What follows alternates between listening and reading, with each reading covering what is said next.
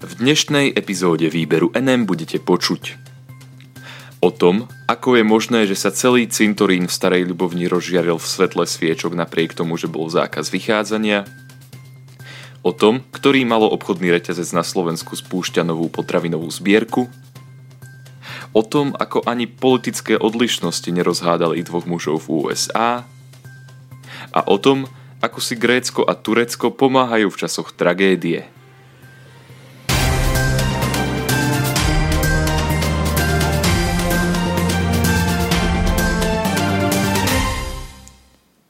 Na dušičky bol zakázaný vstup na cintoríny. Napriek tomu sa na cintoríne v Starej Ľubovni rozžiarili všetky hroby. Kvôli pandémii koronavírusu, ktorá v posledných mesiacoch nabrala na sile a paralyzovala množstvo oblastí bežného života ľudí, sa slovenská vláda rozhodla počas dušičiek v roku dvetisícdvadsať zaviesť zákaz vychádzania. Cintoríny sa totiž na Slovensku počas tohto sviatku, ktorým si pripomíname ľudí, ktorí nás predišli, za normálnych okolností zaplnia ľuďmi. To by mohlo mať s prihliadnutím na súčasnú epidemiologickú situáciu katastrofálne následky. Množstvo ľudí tak zostalo bez možnosti počas dušičiek očistiť hroby, zapáliť na nich sviečku alebo si iným spôsobom uctiť svojich zosnulých. Portál Vatican News síce informoval o tom, že apoštolská penitenciária z poverenia pápeža Františka upravila podmienky na získanie úplných odpustkov pre zosnulých veriacich, ale návšteva cintorína je v slovenskej mentalite pevne ukotvená ako súčasť spomienky na zosnulých. Tento krok vlády preto nemusel byť medzi občanmi Slovenskej republiky veľmi populárnym. So zaujímavým riešením, ktoré zmiernilo vzniknuté napätie, prišiel nezávislý primátor Starej Ľubovne Ľuboš Tomko a informoval o ňom on sám na svojej facebookovej stránke. Všetko, čo na to mesto potrebovalo, bolo dvetisícšesťstoštyridsaťosem sviečok. Takéto množstvo totiž mesto nakúpilo a zverilo dvadsaťpäť dobrovoľníkom, ktorí následne tieto sviečky poroznášali po cintoríne a pozapaľovali. Potrebovali na to menej ako hodinu a pol.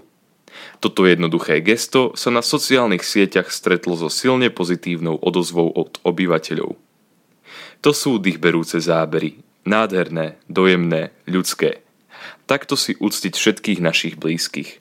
Ďakujem vám, pán primátor, hovorí v komentároch jedna z obyvateľov Starej Ľubovne.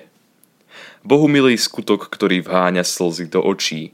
Toto je príklad toho, ako sa veci dajú robiť a nie ako sa nedajú. Ďakujeme za tento krásny pohľad, pán primátor. Ďakujeme aj všetkým, ktorí sa na tom podieľali, reaguje na sociálnej sieti ďalšia žena. Na cintoríne v Starej Ľubovni neostal tmavým ani jeden hrob. Dobrovoľníci položili sviečku na každý jeden z nich.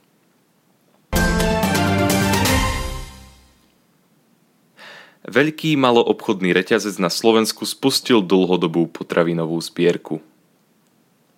Ako jeden z najväčších potravinových reťazcov na Slovensku cítime zodpovednosť podieľať sa aj na riešení chudoby, sociálneho vylúčenia a s nimi spojenej potravinovej deprivácie. Preto sme sa rozhodli spolu s našimi zákazníkmi spustiť nový dlhodobý projekt potravinovej pomoci pod názvom Podeľ sa a pomôž, hovorí na svojom webe obchodný reťazec Lidl, ktorý je jedným z najväčších maloobchodných reťazcov, ktoré sa v súčasnosti vyskytujú na území našej krajiny. Zbierka bude prebiehať vo všetkých stoštyridsaťštyri pobočkách spoločnosti Lidl na Slovensku. Do zóny za pokladnicami budú umiestnené koše označené nápisom Podeľ sa a pomôž. Zákazník nakupujúci v obchode spoločnosti Lidl tak bude môcť po zaplatení za svoj nákup darovať trvanlivé alebo suché potraviny na dobročinné účely. Zákazník, ktorý sa rozhodne takýmto spôsobom podporiť ľudí, ktorí to potrebujú, bude vždy informovaný o tom, kam jeho potraviny poputujú. Väčšinou to budú organizácie priamo v meste, kde sa zbierka koná a názvy týchto organizácií budú uvedené priamo na zberných košoch.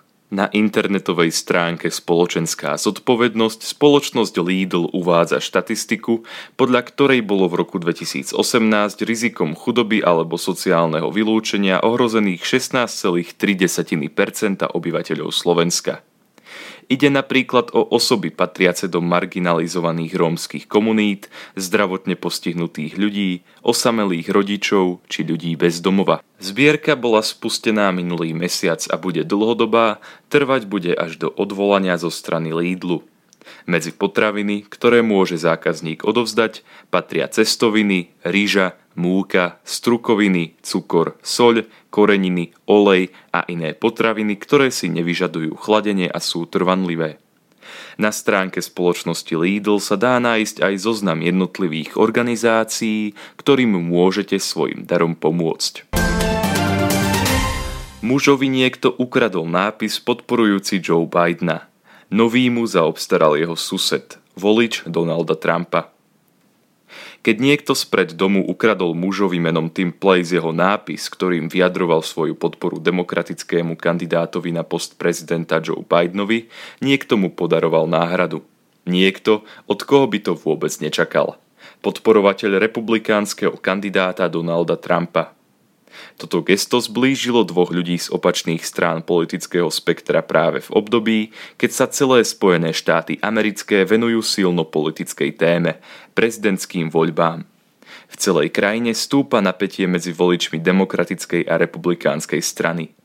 Je to tak kvôli okrskovému volebnému systému, ktorý necháva tieto dve politické strany vyniknúť a tak dáva spoločnosti veľa príležitostí na rozdeľovanie a hádanie sa. Tim Pleis v týchto voľbách podporuje Joe Bidena, čo v jeho štvrti nie je veľmi populárny názor. Keď sa pozriete na moju štvrť, nájdete už len asi jednu ďalšiu ceduľu, ktorá vyjadruje podporu Bidenovi, povedal novinárom z Fox News. V tejto oblasti preto Pleisov nápis veľmi dlho na jeho dvore nevydržal. Musíme byť k sebe zdvorilejší, povedal Pleis.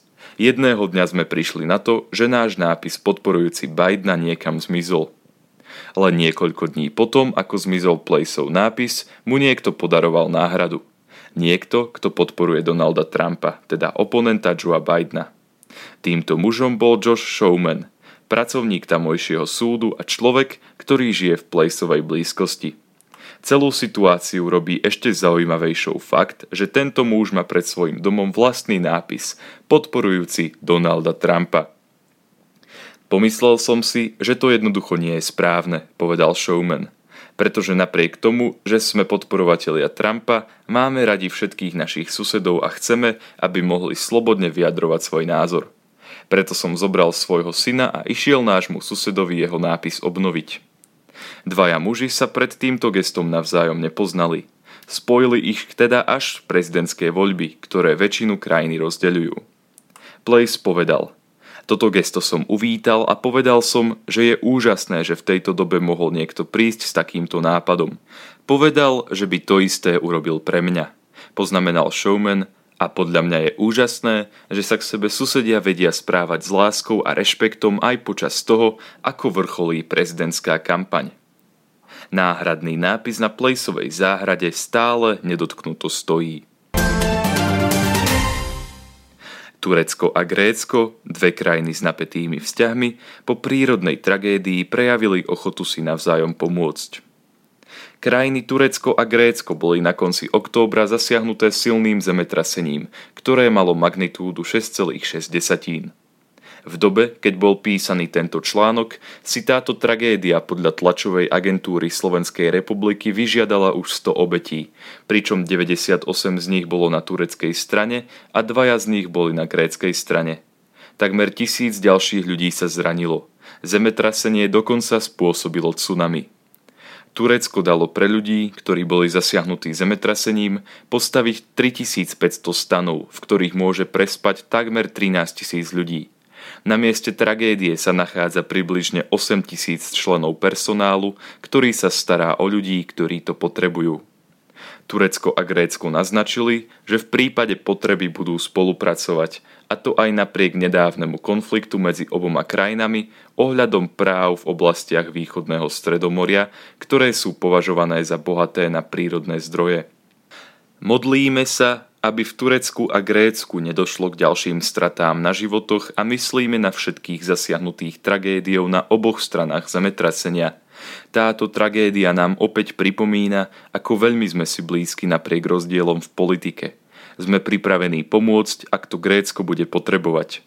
Napísal na sociálnej sieti Twitter Fahrettin Elton, muž, ktorý má na starosti komunikáciu tureckej vlády. Grécky premiér Kyriakos Mitsotakis na Twitteri napísal: Nech sú naše rozdiely akékoľvek, sú chvíle, keď naši ľudia musia stáť pri sebe. Tento muž zároveň zavolal tureckému prezidentovi Erdoganovi a ponúkol mu pomoc súvisiacu s postaraním sa o ľudí, ktorí boli zasiahnutí tragédiou. Aj Turecko je vždy pripravené pomôcť Grécku uzdraviť jeho rany. To, že dvaja susedia prejavujú solidaritu v ťažkých časoch, je cennejšie ako mnoho iných vecí v živote, odpovedal turecký prezident. O spolupráci dvoch krajín informoval spravodajský portál France dvadsaťštyri. Ďakujem vám za to, že ste si vypočuli túto epizódu Výberu en em a pevne dúfam, že sa budeme počuť aj budúci týždeň. Do počutia.